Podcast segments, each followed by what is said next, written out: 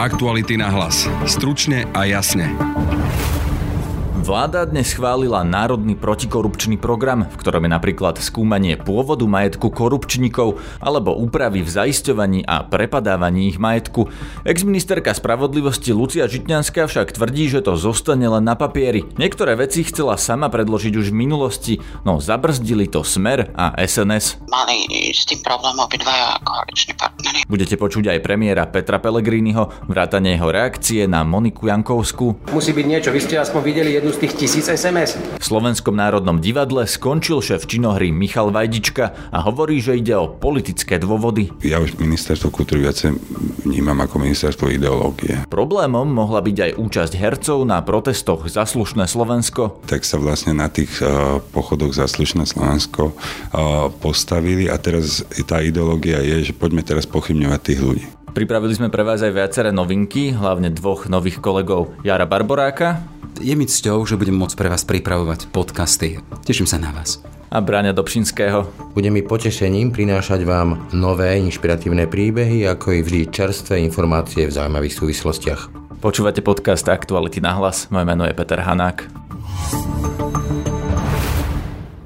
Národný protikorupčný program je dokument, ktorý dnes prešiel vládou a je v ňom viacero opatrení, ktoré by mala vláda splniť na zefektívnenie boja proti korupcii, napríklad úpravy v preukazovaní pôvodu majetku, najmä v prípadoch ekonomickej kriminality a korupcie. Čo ešte je v Národnom protikorupčnom programe, hovorí Peter Kovaržík z úradu vlády, ktorý má na starosti boj proti korupcii. Tie najdôležitejšie, máme tam návrh zákona o lobbingu, Máme tam návrh prípravy zásad, ako sa má vykonávať kontrola majetkových priznaní, čo je veľmi komplikovaná oblasť. 5 zákonov to rôzne upravuje pre rôzne sféry štátnych, verejných činiteľov a ústavných činiteľov. Chceme to zjednotiť, chceli by sme tam zaviesť nejaký mechanizmus, aby bol aj zabezpečená kontrola týchto majetkových, čiže to je veľká oblasť, kde si musíme najskôr povedať rámce, kam chceme, potom musíme dostať politicky nejaký koncenzus a potom pôjdeme do prípravy zákona.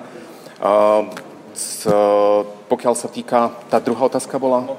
Hmotná zodpovednosť. Hmotná zodpovednosť je veľmi komplikovaný problém z pohľadu toho, že to sa nedá upraviť nejakým e, jednoduchým zákonom, pretože to na seba navezuje e, viacej úrovní hmotnej zodpovednosti. Jednak je umyselné porušenie, kde sa nemáme o čom baviť a tam by bolo treba prijať úplné opatrenia, ale je tam množstvo rozhodnutí, ktoré sú na vysokej úrovni aj na politickej úrovni a ja si neviem predstaviť, že by sme tam teraz my do toho skúšali vstúpiť a urobiť v tom poriadok. To je veľmi, veľmi komplikované aj právne, nielen technicky. A ešte môžem, e, myslím, že tam je opatrenie, čo sa týka zákona o prekazu pôdu majetku. Ten zákon vlastne máme, aj generálny prokurátor v minulosti hovoril, že tak ako je nastavený nekončí, čiže čo by tam mala byť tá zásadná zmena, aby to začalo fungovať tak, ako sa očakáva? Tá zásadná zmena je v tom, že e, tak jednak sa musíme dohodnúť na, tých, na, tých, e, na tom novom zákone, tak je bol príchodný, ale principiálne ten zákon je veľmi ťažko vymožiteľný. Čiže Tie pravidlá už boli prerokovávané, už sa na nich pracovalo, jedná sa tam o zníženie tej hranice, tej výšky sumy a jedná sa tam o to, aby tí ľudia nemohli v čase, kedy sa začne konanie proti ním uhnúť z toho systému, že ten majetok rozptýlia a dostanú sa pod hladinu. Toto je naozaj politická otázka, s ktorou sa musia vysporiadať politici. Tam tá technická úroveň sa dá urobiť, ale je to veľmi komplikované. Väčšina z týchto opatrení však má termín dokončenia až v ďalšom volebnom období. Bývalá ministerka spravodlivosti Lucia Žitňanská tvrdí, že niektoré z týchto opatrení presadzovala už dávno. Je to vlastne zbytočný dokument, pretože pol roka pred voľbami prijímať dokument, ktorého úlohy sa majú plniť až po voľbách v roku 2020, 2021 až 2022 sa mi javí ako nesmysel, lebo je zrejme, že táto vláda s tým už nič neurobí a aký bude mať protikorupčný program nasledujúca vláda, to bude to, čo nás bude zaujímať. Čo z toho programu, ktorý tam vidíte, je podľa vás užitočné opatrenie a mala to vláda presadiť už oveľa skôr? Z bežného pohľadu je zrejme, že sú tam aj veci, ktoré e, sú súčasťou programového vyhlásenia vlády, napríklad preukazovanie pôvodu majetku, ale väčšina tých úloh je e, veľmi všeobecná a vlastne predstavuje nejaké analýzy, takže to považujem za úplne nepodstatné. Čo z toho ste sa snažili presadiť vy už v minulosti? Tak určite e, to boli otázky e, zaistenia majetku, otázky preukazovania pôvodu majetku. To boli tie kľúčové veci, ktoré boli e, súčasťou programového vyhlásenia vlády. A prečo sa to nepodarilo presadiť, keď ste vy boli ministerka spravodlivosti vlastne polovicu tohto volebného obdobia? Viete, že boli e, na stole a viete, že e, boli predmetom e, koaličného sporu a e, potom som skončila, takže e, ďalej som už nemohla ja tlačiť na to, aby boli presadené. A čo bol ten koaličný spor? Kto to nechcel? Bola to diskusia, e, v ktorej v zásade mali s tým problém obidvaja koaliční partneri. A aký problém? Čo vám povedali? Alebo kto vám čo povedal? Bol to Robert Fico, alebo Andrej Danko, alebo kto komunikoval, že čo konkrétne nechce z tých návrhov, napríklad pri preukazovaní pôvodu majetku?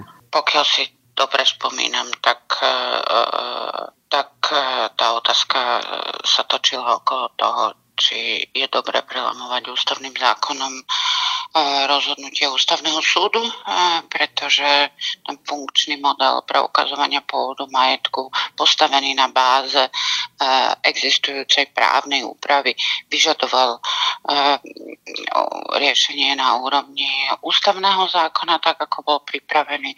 Takže vznikla dohoda, že teda sa pripraví úplne iný model a tá dohoda bola, že to pripraví iné ministerstvo, skôr ministerstvo financií, pretože malo ísť o nejaký systém do daňovania. Prečo potom sa tomu už nikto nevenoval, to už ja vám neviem povedať, lebo som tam nebol. Takže doteraz to vlastne nie je nič takéto? Nie. Keby to bolo, tak napríklad Bašternákovi sa nepodarí uchrániť si jeho majetok? To je skôr otázka zaistenia majetku, kde tiež ešte nemáme návrh zákona schválený v tej novelizovanej podobe alebo novej podobe. Dá sa to povedať tak, že tá vláda vlastne nevyužila tie takmer 4 roky už na to, aby tieto veci ošetrila? v nejakom momente sa zabrzdilo v tejto oblasti plnenie programového vyhlásenia vlády. Áno. Z toho, ako to vyzerá teraz, podľa vás to programové vyhlásenie vlády sa nepodarí naplniť v tejto oblasti? V celej šírke nie. V celej šírke nie je. Množstvo bodov, ja hovorím za oblasť spravodlivosti a antikorupčných opatrení, tak tie veci, ktoré sa podarili presadiť v priebehu prvých dvoch rokov, tak tie sú presadené primárne teda uh, najdôležitejšie asi register partnerov verejného sektora, ale uh, určite by sa dalo spomenúť viac, ale potom uh, veď uh, vidíte, že veci stoja od infozákona počnúť cez napríklad tieto veci, o ktorých sme hovorili. Prečo je to teda na stole až teraz? Reaguje premiér Peter Pellegrini. To sú také otázky, viete. Musíme to predložiť vtedy, keď je to hotové. My sme už e, v koncom roku 2018 schválili stratégiu boja proti korupcii, ktorá uložila úlohy. A jednou z úloh bolo aj prijatie tohto plánu. Takže my len plníme to, čo sme prijali už pred koncom roka 2018, takže to nemá žiaden súvis ani s voľbami, ani s tým, aký je dnes dátum. Už, už máte náhradu za pani Jankovskú? Nie, nie, ešte sme o takom nerozprávali. Dnes predloží pán minister spravodlivosti návrh na jeho odvolanie a potom budeme musieť na vedení strany e, rozmýšľať o nominantovi. Ale dnes bude len e, odvolaná pani štátna tajomnička, dnes nebude vymenovaný nový štát. Čo, čo hovorí to späť do súdu? To je už teraz, nie že chce, ja si myslím, že ona je sudkynia pretože ona na post štátnej tajomničky nastupovala z postu súdkyne a prepáčte, ja teda zodpovedám za vládu a nechcete odo mňa, aby som ešte zodpovedal aj za súd. Ako potom sa nastupuje alebo nevystupuje stalára, to sa musíte spýtať už tých, ktorí majú na starosti súdnictvo a s tým vláda nemá nič spoločné. Preto len, ale to sú ľudia, ktorí sú obvinení. Čo sa týka celej vlády, čiže myslíte si, že to prispieje k dôveryhodnosti súdnictva? Ešte raz, ja momentálne nemám žiadne dôkazy Pani štátna tajomnička sa rozhodla odísť. Ja, tak ako pred dvoma týždňami, ani dnes nedisponujem žiadnym iným dôkazom ako tým novinovým článkom a nejakou aktivitou. Nič viac. Vy ste sa s ňou... Pán premiér, to nie sú novinové články, to je policia. Sú ďalší sudcovia, e, ktorým boli takisto poskytnuté... Alebo a je v poriadku, že pokračujú? A ja som preto bol za pani predsedničkou súdnej rady, aby som sa spýtal, ako sa bude aj v tomto prípade postupovať. A pani predsednička súdnej rady takisto dnes nedisponuje informáciami, ktoré by spochybňovali právomoc e, alebo, alebo oprávnenie vykonávať e, súdnickú funkciu a musí aj pani predsednička súdnej rady konať len na základe zistených informácií. Dotazovala sa oficiálne listom generálnu prokuratúru, ako náhle informácie bude mať, ak nejaké vôbec dostane, tak si myslím, že bude nákladať už teraz nie o troch, alebo koľkých súdcov sa to týka, ale vrátane pani štátnej tajomničky aj ďalšie súdky. Vy ste hovorili, že sa budete rozprávať s pani Jankovskou a ďalšími, že či vám vie poskytnúť nejaké informácie, čiže čo vám povedali a rozprávali ste sa s ňou? No mne zatiaľ tie e, organizácie alebo orgány, s ktorými som sa rozprával, mi neposkytli žiadne konkrétne informácie, lebo mi niektoré ani poskytnúť nemôžu. Pani štátna tajomnička mi oznámila včera, že sa rozhodla pod tlakom opustiť svoju funkciu, týmto pádom je to pre mňa vybavené. Vy ste sa aj pýtali, či komunikoval niekedy s pánom Kočnerom? Ja som nie vyšetrovateľ a ja už naozaj, každý nech si zodpovedá za svoje činy. Ja môžem povedať len z tohto miesta opäť a znovu. Vyšetrujte, obvinujte, odsudzujte. To je všetko, čo môžem odkázať všetkým orgánom. Pán premiér bola aj poslankyňou za smer. Je vhodné, aby bola teda opäť súdkyňou? Pekne, ja neviem, ak sa preukáže, že komunikovala, bola to ona a robila nejakú nekalú činnosť. Ak takéto informácie budú, netvrdím, že v trestnoprávnej rovine, ale vôbec nejaké, aby boli, tak potom sa samozrejme určite aj súdna rada vysporiada s takýmito sudcami, ale momentálne dnes nemáme nič v ruke. Čiže musí byť najprv obvinená alebo Nemusí byť obvinená, musí byť niečo. Vy ste aspoň videli jednu z tých tisíc SMS, o ktorých sa hovorí. Je tam začaté, začaté trestné konanie vo veci. Niekomu nezoberú telefón. No môžu aj vám prizobrať, lebo náhodou ste Ale si mohli mať na to dôvodné podozrenie, Ale nemusí to byť ešte vznesené obvinenie a nemusí to byť v rámci trestného obvinenia voči vám. Vy vám Aký to robí dojem, keď takýto človek je potom ale ja som, ja ne, prepáčte, už ma nezaťahujte do týchto diskusí. Ja som nie orgán činný trestnom konaní. Pýtajte sa prokuratúry, ako znelo e, to poverenie na, za, za tie veci, či sa vôbec môžu pozrieť dovnútra, či nemôžu. Ja o tom nič neviem, prepáčte, ale mňa nevťahujte do týchto diskusí. Ja mám v tomto jasný postoj. Ak niekto porušuje zákony, bude za to potrestaný. Ale ak nemáme dôkazy, že porušuje, tak ja ho nebudem verejne popravovať. Toto odo mňa nečakajte. To je už nie potom demokracia, to je anarchia. Ale pán premiér, kolega sa vlastne pýtal, či bývalí politici alebo ľudia, ktorí pôsobili v politike, eh, je v poriadku, že sú potom súdcovia. Ja neviem, ja neviem. Nemáte to sa to opýtajte, názor? to sa opýtajte ľudí. Pokiaľ si vykonávajú svoju funkciu tak, ako si majú, v zmysle ústavy a tak, ako ich vymenovali do funkcie sudcov, tak je to normálne úplne. A myslím si, že v zahraničí sa vyskytujú takéto prípady a nie je na tom nič tragické. Zase nerobme z každej jednej veci, už neviem akú tra- tragédiu, pretože my nežijeme v nejakom izolovanom ostrove. To sa deje bežne vo svete, že sa môže niekto načas venovať aj nejaké politické veci a potom sa môže vrátiť na výkon svojho povolania, pokiaľ si ho bude plniť zodpovedne a normálne. Na tom nie je nič zlé. Riaditeľ Slovenského národného divadla Vladimír Antala, ktorý je nominantom ministerky kultúry Lubice Lašákovej, včera odvolal šéfa činohry Michala Vajdičku. Za toho sa v zápätí postavili niektorí herci, napríklad Richard Stanke, Martin Huba, Dušan Jamrich či Táňa Pauhofová. Dnes bol na jeho miesto vymenovaný doterajší dramaturg súboru Peter Kováč. Vypočujme si najprv oficiálne vysvetlenie vedenia Národného divadla, číta Jaroslav Barborák. Generálny riaditeľ Slovenského národného divadla Vladimír Antala odvolal k dňu 3.9.2019 z funkcie riaditeľa činohry Michala Vajdičku. Generálny riaditeľ Slovenského národného divadla oboznámil Michala Vajdičku s dôvodmi odvolania, súvisiacimi predovšetkým s nezvládnutím manažerských povinností, čo bolo zo strany generálneho riaditeľa opakovane riešené upozornením na závažné porušenie pracovnej disciplíny. Na základe správy o výsledku kontroly číslo 1 z roku 2019 boli zistené aj ďalšie závažné nedostatky. V čase pôsobenia Michala Vajdičku ako riaditeľa činohry Slovenského národného divadla bolo za obdobie roku 2018 do februára 2019 zrušených 38 predstavení a nahradených 54 predstavení. V 37 prípadoch bez vykázania relevantných zákonných dôvodov ako dovolenka či práca neschopnosť. Rušenie predstavení bolo kritizované aj zo strany návštevníkov Slovenského národného divadla a poškodzovalo tak dobré meno inštitúcie v spoločnosti. Vedenie Slovenského národného divadla nikdy nespochybnilo umeleckú odbornosť a profesionálnu stránku režisera Michala Vajdičku. Generálny riaditeľ sa od začiatku snažil o konštruktívny dialog a spoluprácu s Michalom Vajdičkom, ktorá však zlyhávala na dodržiavaní základných manažerských povinností a rešpektovaní riadiacej práce zo strany riaditeľa činohry. Jubilejná divadelná sezóna Slovenského národného divadla je profesionálne pripravená po umeleckej aj organizačnej stránke a výmena na poste riaditeľa činohry Slovenského národného divadla neohrozí prípravu plánovaných prémier a podujatí k storočnici inštitúcie. Michal Vajdička tvrdí, že toto je iba zámienka, lebo zmeny v programe súviseli aj so zranením herca Tomáša Maštalíra, ktorý nechcel čerpať PNK, no prispôsobovali mu program. Za svojim odvolaním vidí politiku a najmä to, že kritizoval ministerku kultúry Ľubicu Lašákovu. Michala Vajdičku sme pozvali do nášho štúdia. Vyjadrujem sa o jej nekompetentnosti a o spôsobe riadenia ministerstva kultúry a jednotlivé kroky ministerstva kultúry, ktoré počas jej riadenia vlastne uh, urobila. Posledné kauzy, ktoré sa ukázali na ministerstve kultúry, alebo tá posledné kauzy, ktoré úzko sú spojené s napríklad financovaním niektorých projektov, financovaním Slovenskej národnej galérie, Kunsthalle, a ako bolo vlastne kauza s uh, LGBTI komunitou rovnako aj nepriame, teda priame vymenovanie generálneho riaditeľa Antalu. Tak toto všetko som ja verejne kritizoval, aj verejne sa k tomu vyjadrujem vždycky, že ten názor môj je známy, takže ja som očakával vlastne to odvolanie oveľa skôr. Ja som to odvolanie očakával už po, hneď po vymenovaní generálneho riaditeľa Antalu. Aj lebo som pre nich nepohodlný samozrejme. Čím ste pre nich nepohodlní na tej pozícii?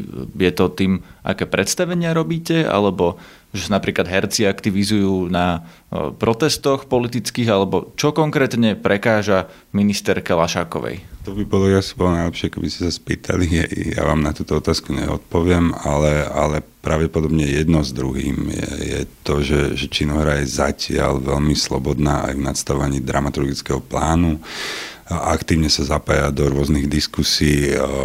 Je, jej členovia vlastne umeleckého súboru sú súčasťou rôznych iniciatív, takže v tomto je pomerne jednotná a, a, a vystupuje vlastne v obhajobe demokracie a, a slobody. Ministerka Lašaková podľa vás nie je na strane umeleckej slobody? Počas toho pôsobenia na ministerstve kultúry už veľakrát uh, dokázala, že rozdeluje tú spoločnosť. Nespája, rozdeluje. Uh, viac menej z môjho úsudku si myslím, že, že, že téma okolo folklóru, ktorá je jej obľúbená téma, je také získavanie ako keby kreditu v tej najširšej skupine ľudí a, a trestá a, kritických alebo ľudí, trestá ľudí s kritickými názormi.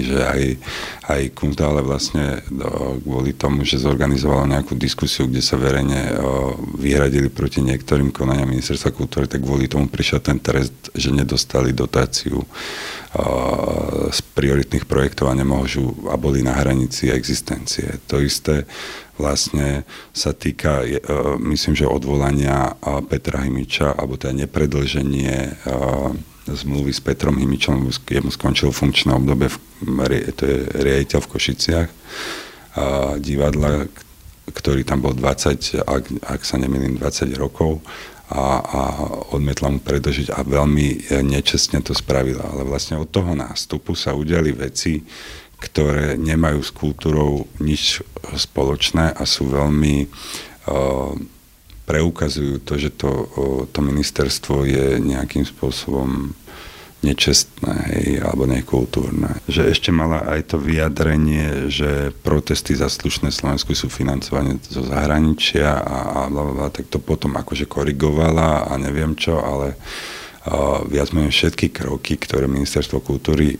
robí, sú zatiaľ z mojej strany vnímané skôr ako, ja už ministerstvo kultúry viacej vnímam ako ministerstvo ideológie, že, že ako keby je to takéto politikárčenie, že si kupujete ako keby nejakú skupinu ľudí a, a hanite a, a rozdeľujete tú spoločnosť. Hej. Čo je tá ideológia? Čo reprezentuje podľa vás minister Kalašáková? Akú ideológiu?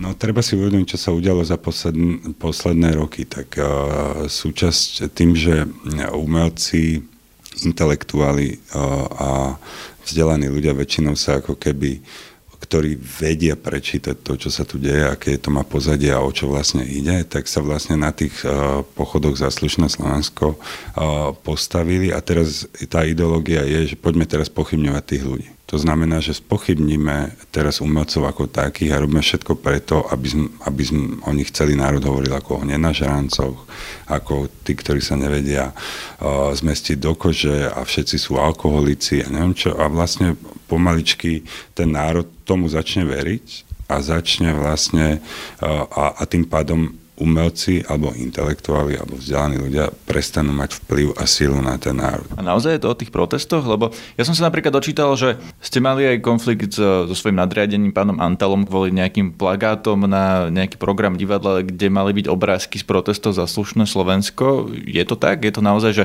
viacero vecí sa točí okolo tých protestov? Ono, tie protesty sú iba, iba súčasťou toho verejného vystupovania. To znamená, že tým, že ja vystupujem od začiatku verejne, aj pred samotným pánom Antalom som tu niekoľkokrát povedal, že stále si myslím, že nie je dobré, že e, generálny riaditeľ nevzýšiel z medzinárodného konkurzu, že vlastne doteraz nikto nevidel uh, jeho nejaký plán, aký má s tým divadlom, nepredložil žiadny plán, čo je tiež uh, zaujímavé, že to nikoho nezaujíma.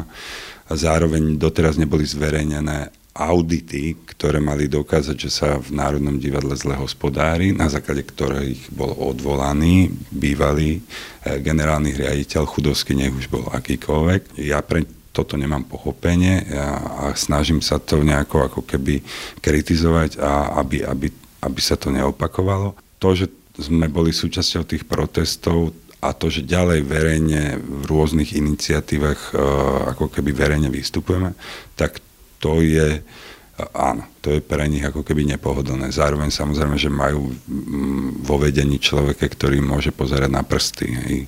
Že, že, že nemôžu robiť nejaké veľké zásahy bez toho, aby som ja o tom nevedel napríklad. Takže ten konflikt v zásade je ten najdôležitejší o tom, že Herci a predstavitelia Národného divadla podľa vás by sa mali verejne vyjadrovať, a to treba aj k politike, aj k chodu divadla a ministerka a jej nominant na poste šéfa Národného divadla si myslí, že nie, že by ste mali byť ticho? Ja, vy, vy to chcete konkretizovať, ale ja si myslím, že to je súbor rôznych okolností, že to nie je len ako, že, keď že nemôžete povedať, že keď budete ticho a nebudete sa vyjadrovať, tak sa budete mať jak prasata v žite. Nie, to tak ne, akože to je o tom, že ako keby som to chcel zjednodušiť, aby, aby to bolo jasné povedané, tak istým spôsobom obraňujeme uh, demokratické pravidla.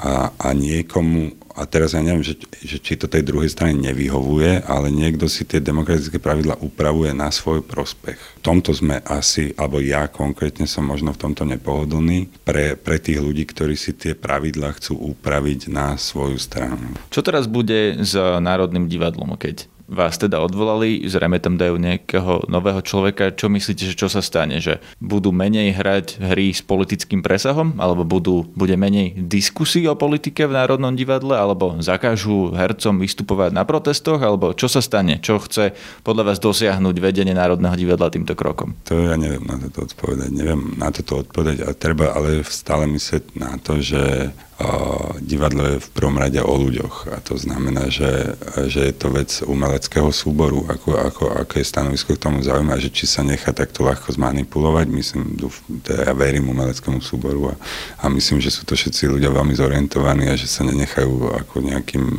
lacnými trikmi zmanipulovať.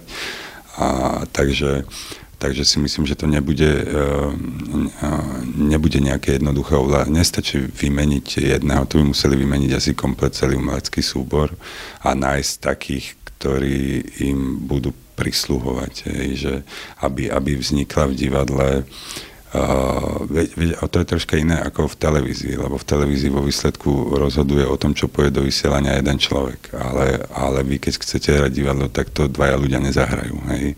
A rovnako neviete prinútiť toho herca, aby hral to, čo vy chcete.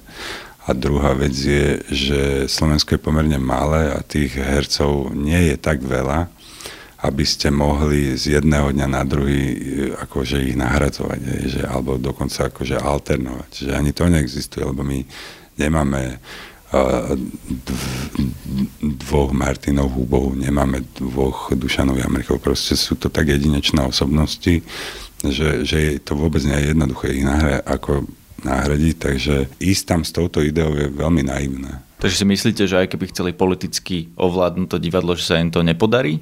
Akože politicky už ovládli to divadlo teraz. Čo hrozí ako následok toho, že vedenie toho divadla je politicky ovládnuté podľa vás?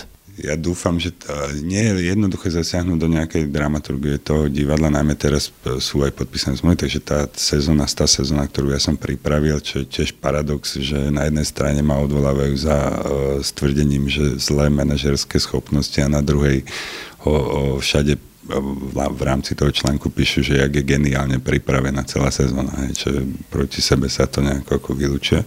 Takže tie zmluvy sú podpísané, témy sú rozdané, texty sú objednané, nie, niektoré sú v prekladoch a blablabla, takže ne, ne, nemyslím si, že to je jednoduché.